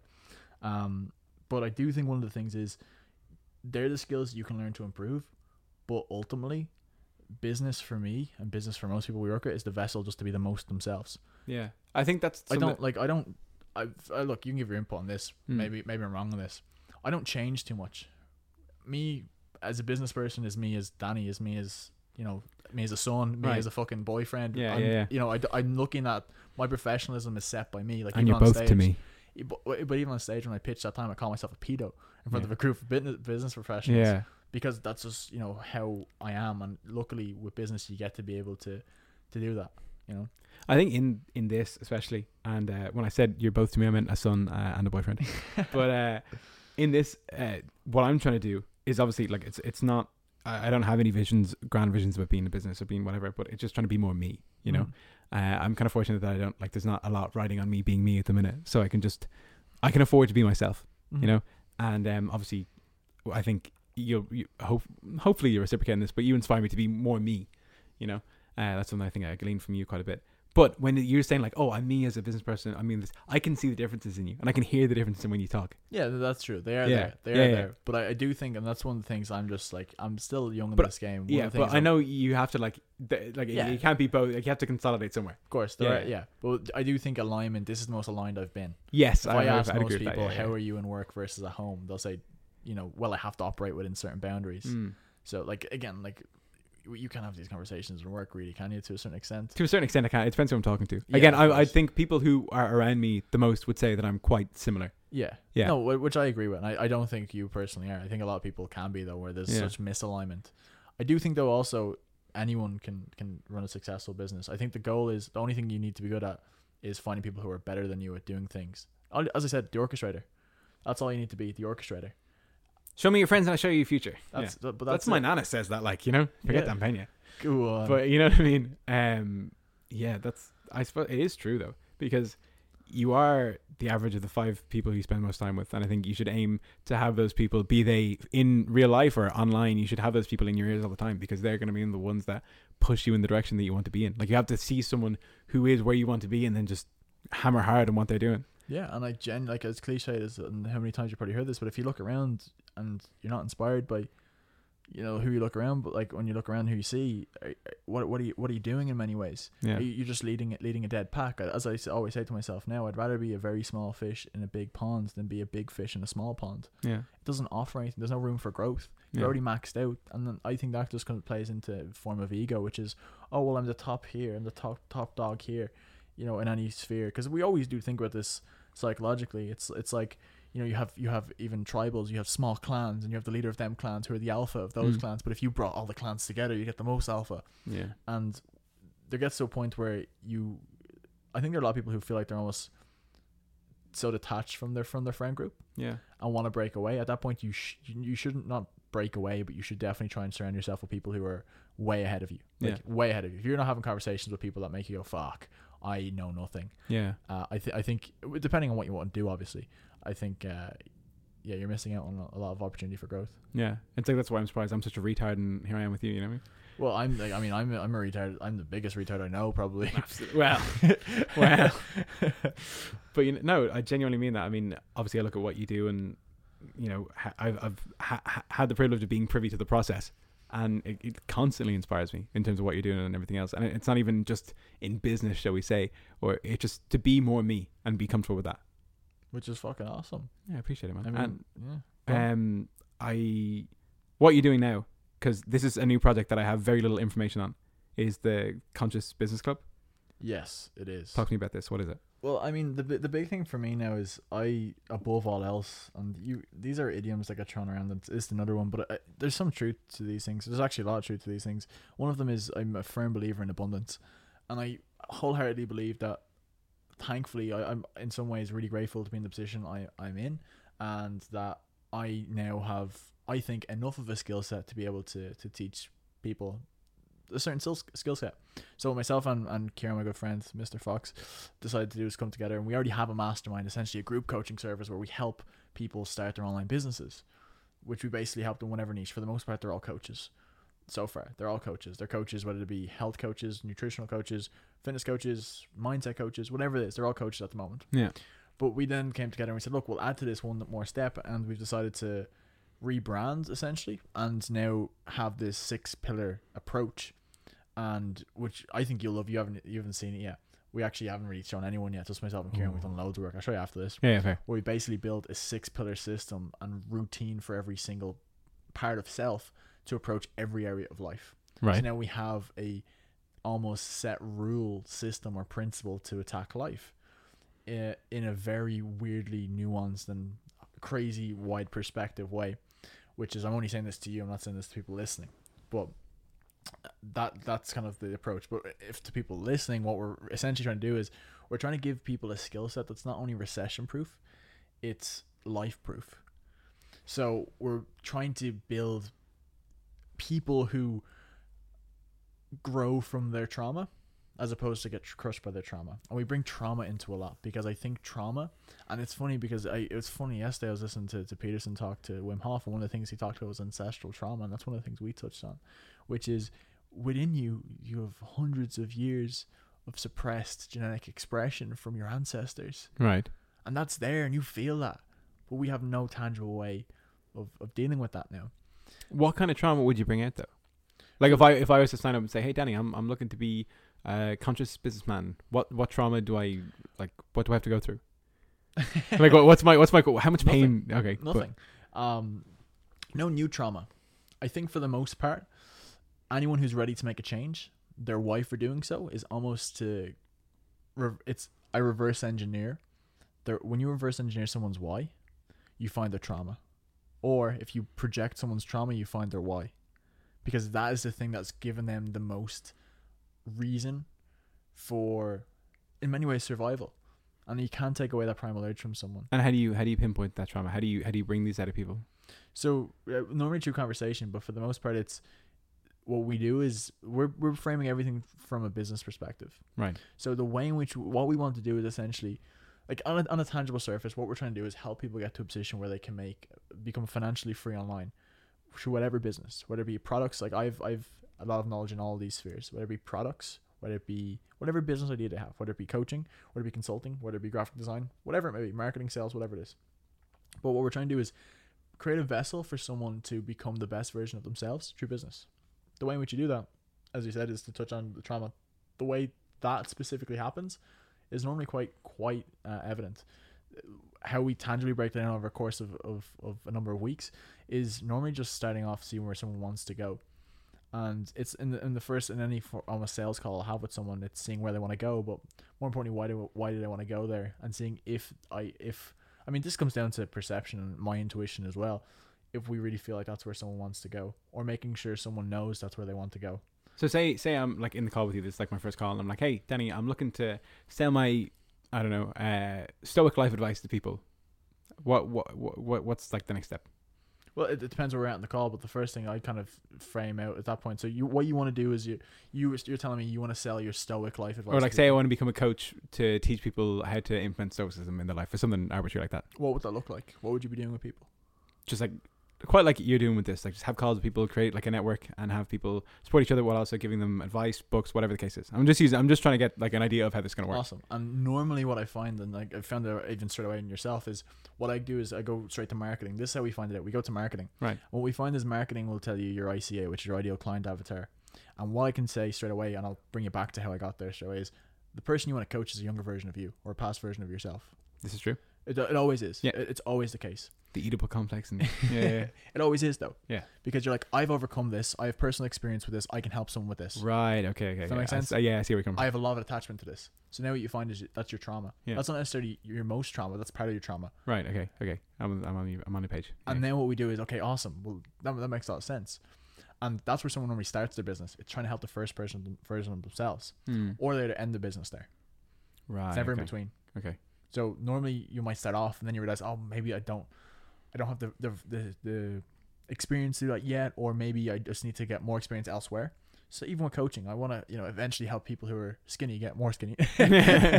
um, but you know it's like well no, the Mate, you're helping the younger version of me. yeah, but the business is more so elsewhere. But then eventually, when I'm in the position where now I have all the funds available to me, I can just focus and throw capital into something that will help me do that thing. right. Of course. Of course. Yeah. that makes sense? So Yeah. normally, yeah, that that's kind of how I do it. It's it's the marketing con- conversation, which is you normally want to help someone who's a younger version of yourself. You have no interest in, I can say for the most part, um, help. Well, not you've no interest, but your primary focus right now isn't on helping people in their seventies. Would you say? That's fair. it would be someone similar to it doesn't mean it is the same but it's someone who you can resonate with who normally had the same pain points because you have all the experience and all of the, the tools to be able to deal with that problem Yeah. so that's kind of where we start and then obviously everything else is, is, is unwind. it's not in any way any form of therapy or anything like that it's just showing how it's almost showing someone yeah that's your motivating Yeah. that, they, that's your motivating factor of course it makes sense that's where you want to go and that's and this is how we help you get get, get there in many ways and that's kind of what we do Yeah. That makes sense. So, no, I see where you're coming from. That that makes a ton of sense. And then in in that conscious business club, it's it's just what like yeah so tangibly what we do is basically we have a group and we I, mean, I love all I love kind of making things ritualistic and so whoa that's that's a weird, weird word but what I mean- what I mean by ritualistic is uh by definition we love rituals as humans yeah. we love rituals I'm I love traditions. Yeah. we all do we all love these mannerisms and if you can do mannerisms as a group it adds more it adds more of a feel to it it's like why for instance like apple users you feel like you're part of a tribe if you have an iphone you Yeah. know you want to belong to something so if you can belong to something behind a belief system religion is formed Mhm. and now you have this crazy thing that people dev- dedicate their lives to It's called Christmas. also true. Yeah. So what I want to have is eventually when someone we we're making it a service that eventually you can graduate from. And by the way, it's not like we're these almighty people at the top. It's like no, it's it's very much like we're learning as well. Yeah. L- like people who are learning can teach people who are learning. Yeah. Just yeah, just at different stages. Exactly, Yeah. yeah exactly. And we have our own coaches, and Yeah. we want people to become coaches, and also even coach us. Yeah. But we're trying to bring bring. We're basically trying to build a collective conversation. We want eventually when people graduate to get rings. So then, like that's kind of part of it, as well as obviously we have like a, a Bible we're putting together, like that you were naming these things for a reason. Right. We're building a cult basically. Um, but one of the things we want to do is a group. Mate, you're just in this for the religious tax exclusion. and the COVID uh, exemption. I'll go to my gaff, um, talk business, yeah. But we want to. Where was I? I was saying the ring. And the Bible. Yes. And you want to build uh Yes. So what we do is we have conversations weekly yeah. with, with the group twice a week, normally three times a week, sometimes where on a Tuesday and a Sunday, let's call it. That's not what we normally do. The Tuesday is a is a is a teaching session where we get someone in. So for instance, two weeks ago we had a, a Wim Hof instructor, dude who came in and did a forty five minute live session. Oh, by the really? way- by the way, with a group. By the way, that normally costs hundreds Yeah. to get get him for for that long. Like you know maybe five six hundred dollars. Hmm. We get all these people in because of what I'm really good at. I found is also networking Mhm. and getting people that shouldn't be in the conversation with in the conversations. So then we get people I know as well, like like Sean, like Sean McGarty, to come in and give a, a business talk, and you know, and the fella's done over seven figures in sales. Yeah. Well, does seven figures most years in sales. He's probably done close to, as I said before, the head of a, a department over a nine year period at Honda that did twenty sorry, two hundred and fifty million pounds, quarter billion pounds in sales in in in, uh, in their marketing team and sales in, in Honda Europe up north. He was he was there, yeah, and he ended up selling his dealership for four and a half million. So that was the biggest sale he was tra- involved in.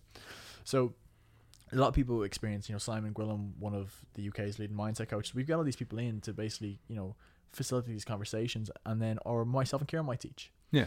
And then on a Sunday we have a mastermind call, which is a group call where we get together as as as people who want to learn, and just talk about where we're at, where we want to go, and, and go from there. So it's basically like, look, you know, look, I'm alone. For a lot of people, they feel like they're solopreneurs, which is I'm alone in this journey. Why not join a group of people who are going in the same direction? It's the same motto why why, why all these things work, like CrossFit, why it works. Community is fucking everything Yeah. why Weight Watchers works, why all these things work, because community is everything. So we're just looking to build a community of people who want to have a no judgment. We don't give a fuck at all, completely. And we say things which is are just completely we don't care about anything. There's no for us it's just you can be who you can be you. There's there's no judgment at all. Because I'm one who myself in a group is always in the corner shy and anxious, whereas what I'm trying to do with this group is bring everyone who would be me because I know how to deal with that person better to, to the forefront and we're having great success like we had a, tangibly a couple of people now that uh, have, have left their jobs or are leaving their jobs who were in their early 30s Right. and have been working in corporate their whole life and going to a position now where you know, one of the dudes is like is I'm so happy for him he's leaving he's now making more online than he is in his job Right. already before he was planning on leaving Yeah. and he's leaving in he's leaving in February he's been in that company for seven years since he left uni Christ. yeah So- he has a master's This is like your trauma coming out, and you like you're trying to help you when you started, just being like, listen, I, I know where you're at, and I know what the other side is like. So come with me, and we'll make Yeah, it. Make well a lot of it it. for me is is I've oh I felt lonely my whole life Hmm. like a lot of my trauma is feeling lonely and feeling alienated even from from a young like for a young age i felt a stri- like severe disconnect to to to my parents and they're normally the people that you kind of reside in Yeah. I, I felt a strong disconnect my whole life particularly at like you know at a, at a linguistic level to my parents there's understanding of of of as i said before um like even with friends of of just due to proximity and due to familiarity but there's a complete misunderstanding so i've had to parent myself in many ways Hmm. I think so, anyways. Now I could be wrong. And I could be like, no, well, they're all the lessons they parented have actually shown true in me. I just don't think that's the case. I think I've had to actually, in some ways, and he might agree if he's here, reparent my little brother Hmm. and teach him, hey, the way you're taught things. But I can know. see that in Ricky. Like, because what's been hap- what's happened essentially to me is I was told as a kid to not do X, not do X, not do X, not do this, not do this, not do this, and to limit everything I did. Now I've just learned to flip the narrative, and everything I want to do in people is when they've been told to limit themselves in any way, to completely help shift their paradigm towards opening up their horizons and not limiting. As I said, I think I put down my mission statement before.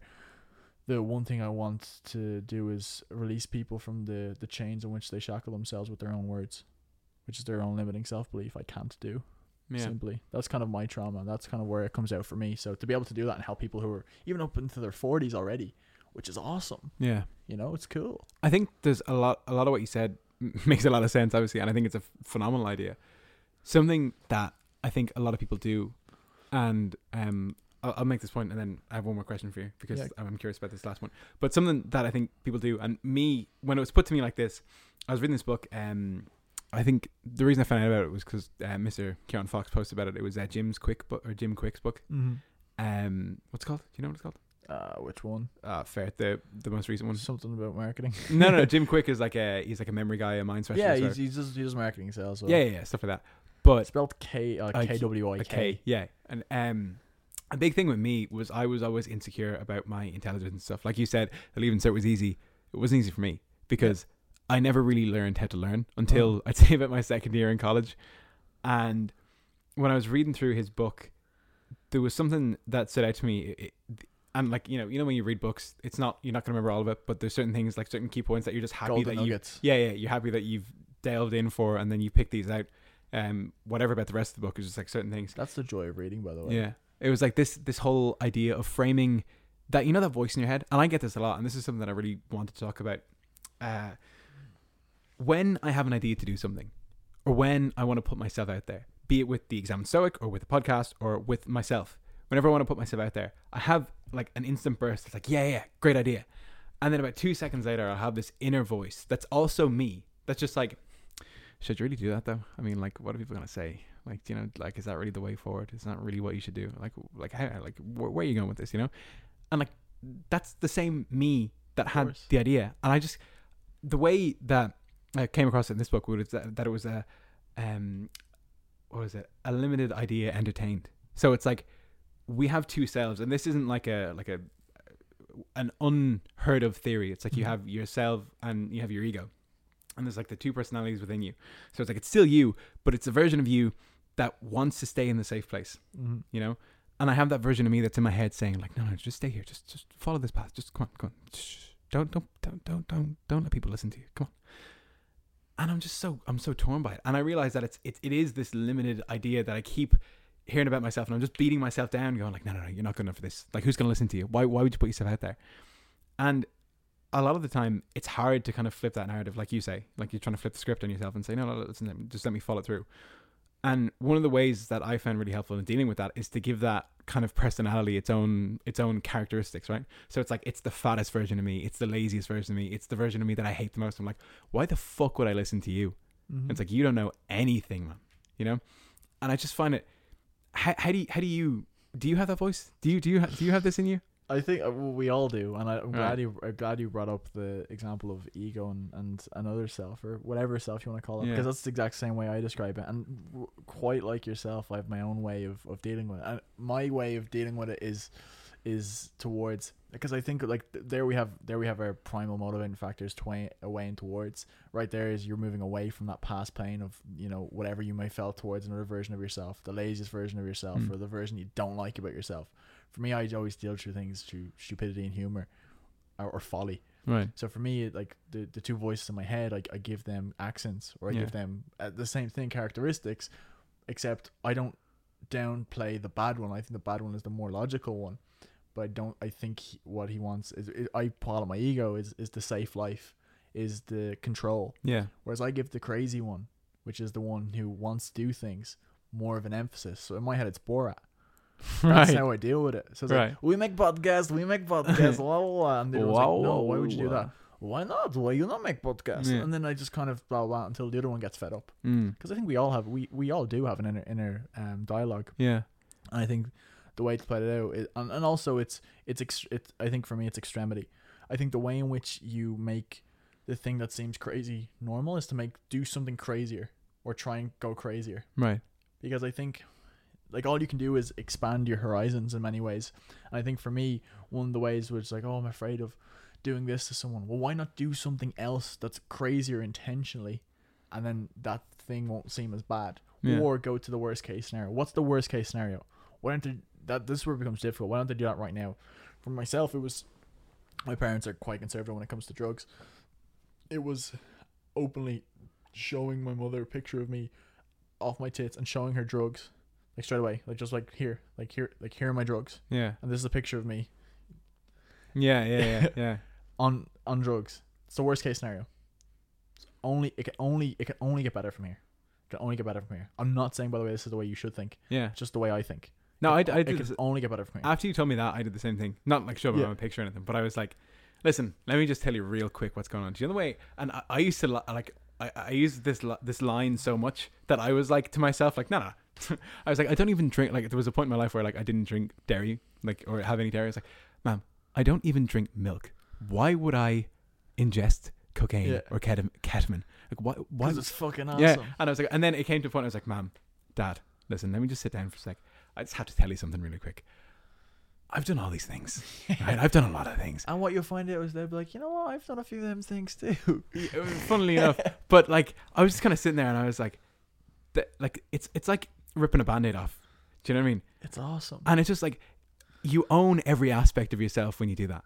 You know what I mean? So you can't like you're not lying to yourself. You're not lying to anyone. It's just like you're you're totally you, and there's n- you feel no bad energy towards yourself when you do that. Like regardless of whatever you think it was the right thing to do in your life or not, regardless whether you're happy with what you've done in the past or not. It's like this is entirely you, and there's nothing that you can lose by owning. Like, like, there's nothing you can lose by consolidating your past you as far away removed as you may feel from that person. There's nothing better than consolidating that with who you are now because that's that's the way to maturity. I think I heard um, Peterson say that, like like in, a Jungian sense, you have to um what is it? You have to reincorporate what you lost as a child Mm-hmm. into who you are now to, Yeah. to get to a stage of maturity. Yeah. And I think that's that's ultimately what I'm trying to do with this is trying to like obviously talk a bit more about myself, about you, because obviously you're a big part of my childhood too, and uh, my current life. But um, yeah, there's a lot of that that I feel like I had to do, and I feel like I- I'm always working towards that. But I feel like now I'm I'm there more than ever. If that makes sense. Yeah, no, I, I completely agree. Even from my perspective as, as your friend, and like, I know that to be like just seeing seeing like look almost looking in the window. I know that to be true. Um, I yeah, I, I love the conversation because I do think it's one that a lot of people struggle with, Yeah. and I I, I, I think also I come back to this with a lot of people, and I don't mean this in any way. I just think we there's this term of doing the work. Yeah. that means doing the inner work and doing the healing and living with your trauma. I think most people think they're living with their trauma, and this is a this is a harsh statement, I think, but I I I have no ill, ill intention by it. I think a lot of people think they're living their trauma, uh, or they're living through their trauma, but all they're doing is reliving their trauma. If that makes sense. Yeah. Okay. The way in which I describe that would be. See, it, it is difficult to to verbalize, but I think the way in which one ultimately lives with their trauma is to make peace with their trauma, whatever that may be. Because I, if I said the word trauma to you right now, you might think, well, I don't necessarily have any traumatic incidences. But everyone has trauma because trauma is perspective. Yeah. It's completely relative to you or me.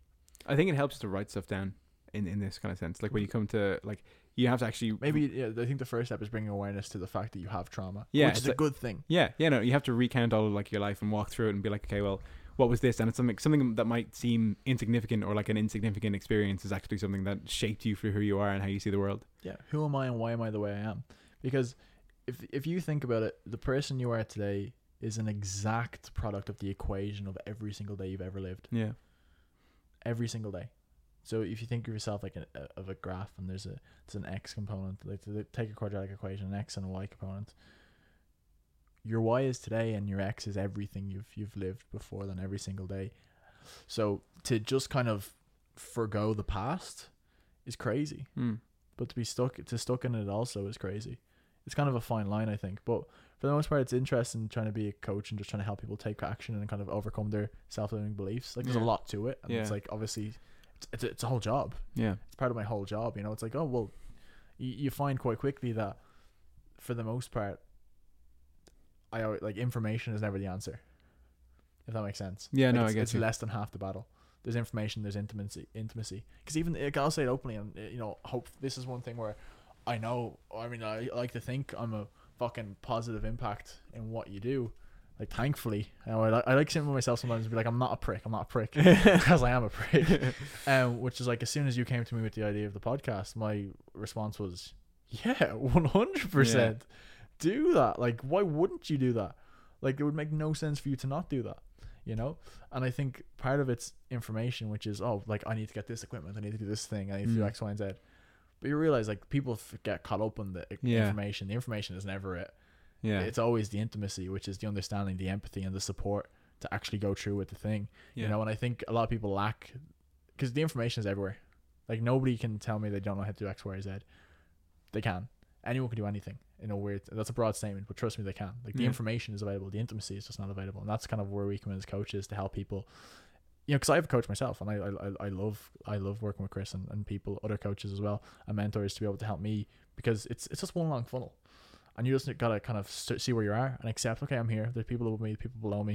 And that's just the way it works Mm. then you just climb and hopefully by the time you're I don't know whatever age you're just sitting on that cloud and being like I'm I can just relax now Um, yeah, that makes sense. I mean, it's I like the, I like the idea of planting seeds in, in whatever you do. It's like it's not even about jumping levels. It's about okay, we're, we're moving on the path, and I'm just gonna like sprinkle a few here and move up one. Yeah. And that's when you feel like you're you're at the next stage. You look back and you say, oh, I did this, or like I'm I'm this influencer. I I know I'm this guy in this person's life, or whatever the case is.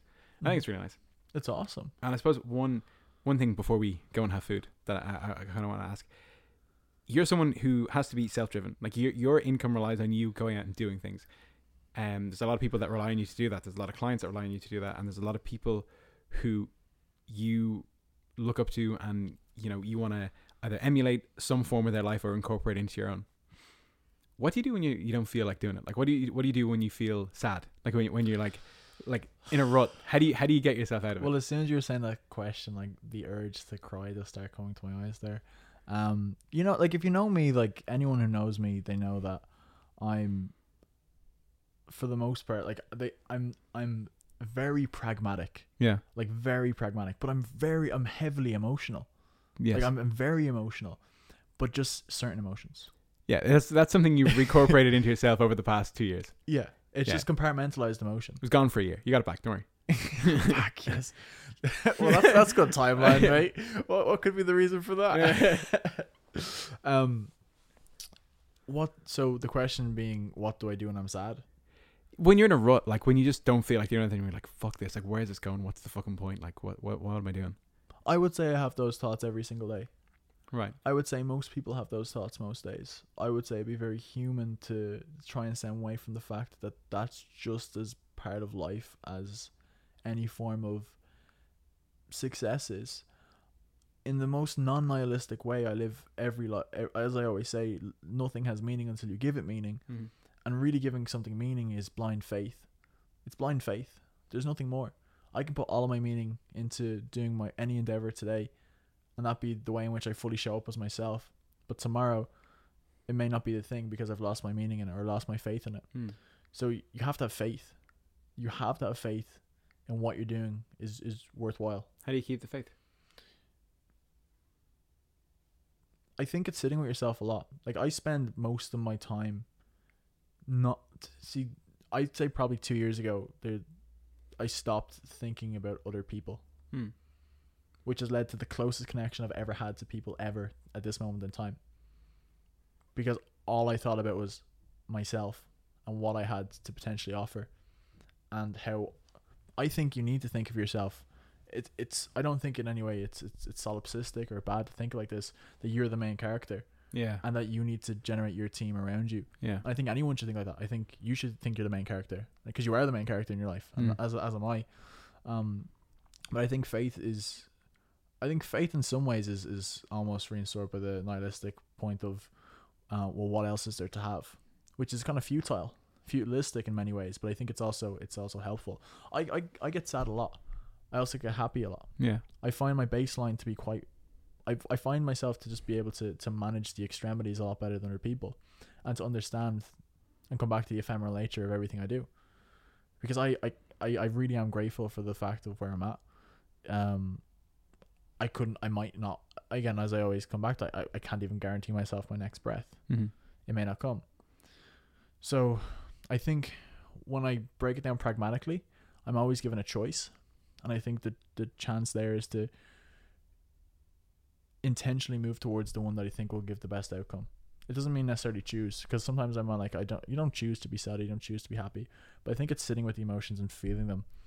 Um, because I f- I feel like energy and emotions I think a lot more than a lot of people. I just don't show it as much. Everything for me is intrinsic. I don't show it extrinsically, but I feel everything intrinsically. And the difference is, is I think that's almost the truest way of feeling things. It's to completely feel them in yourself and absorb it. I've absorbed hate, I've absorbed love, all of the emotions. And I know in any given day, it's my job, my responsibility to show up for other people because I know, like I always say, like to me, I need to be the person for others. Like I don't do this for me, I do this for other people.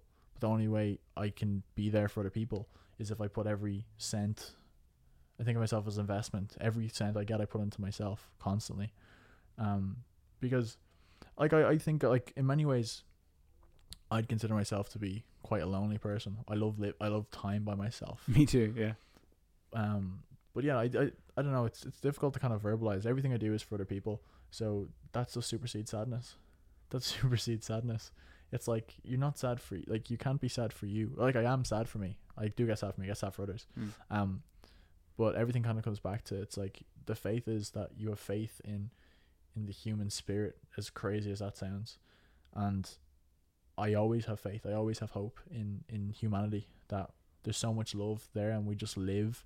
I think for fleeting moments that we look back on, and it's almost to have that nostalgia on. Ah, I think that in many ways that's like essence of life. It's just to to search through the shit to find those little nuggets of gold. Mm. I don't think it's to to frolic in the gold and find pieces of shit or step on pieces of shit. I wake up every day and say to myself, "This is going to be a fucking abysmal day, but I'm going to fucking love every minute of it. It's voluntarily putting yourself in discomfort as well. You know, it's things like that. But I don't actually think every day is shit. I love my life. It's a principle that you live by. I get it. Yeah. yeah, it makes I sense. think it, it's it's it is. Um, yeah, I don't know. Was that answer? That was a, no, that was a good answer. I enjoyed that. Um, it's very like sombering. Yeah. So I suppose um, my last question, um, where can people find you and what should they do about it?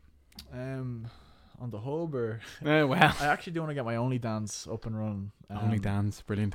Yeah, no. Um, so for myself, the best place to find myself would just be on on Instagram. Daniele DiTofano. I'm Rona free. Don't worry. Um, but yeah, that's the best place to find myself, and I am trying to hopefully get into more content. I, one of the things I've had to uh, do as well, is, and you talk about it, is is to actually just be more me and and don't be afraid. I hate giving. I hate giving input, which is you mightn't think that's the case, but I hate giving input when I don't think it's needed. Right. So I hate projecting and preaching as much as it sounds like I do it a lot all the time. I hate doing it. So one of the things I've had to do with social media and it's the tool is actively now put myself in the position where I'm trying to teach people because I know there's someone out there who I actually can help. Yeah. And in some ways, I feel like myself like a musician who doesn't release their music. I feel like I'm doing a disservice to the world, if that makes sense. Makes sense. Because I think if you have something that you know can help someone, if you're holding it back, I I think you're really doing a bad thing. I don't know. That, maybe that's just me. But yeah, no, Daniele DiTofano on Instagram is the best place to find myself, or physiotrition, or top gym tips. They're my two kind of stallions. Um, and then I have a podcast as well, but I talk kind of more health and fitness shit. None of this conversation. Well, if you're into that, go go and listen to the Yeah. Physiotrition Radio. Oh, you knew the name of it. Hey, of course. Who do you think I am? anyway, uh, folks, thank you so much. Appreciate it, dude. No, mate, I appreciate you doing this. I'm glad we got to got to do it eventually because we've had a lot of hiccups along the way. And to be fair, we did have one where we got through it, but uh, it was also kind of more like a a piss take, if you will. Yep. But it was also very fun, so it has to be done again. But yeah, um, thank you all for listening. If you've made it this far, uh, if you like the podcast, do follow it on Spotify. If you're on iTunes, please hit five stars. You can even say something if you want. I don't care if it's bad. It can be good or bad, whatever. And what means the most is if you just send someone say, "Hey, I think I think you'll like this part of it," and send it to a friend. So, folks, uh, thank you for listening. Take care of yourself, and if you can, someone else. So, peace out.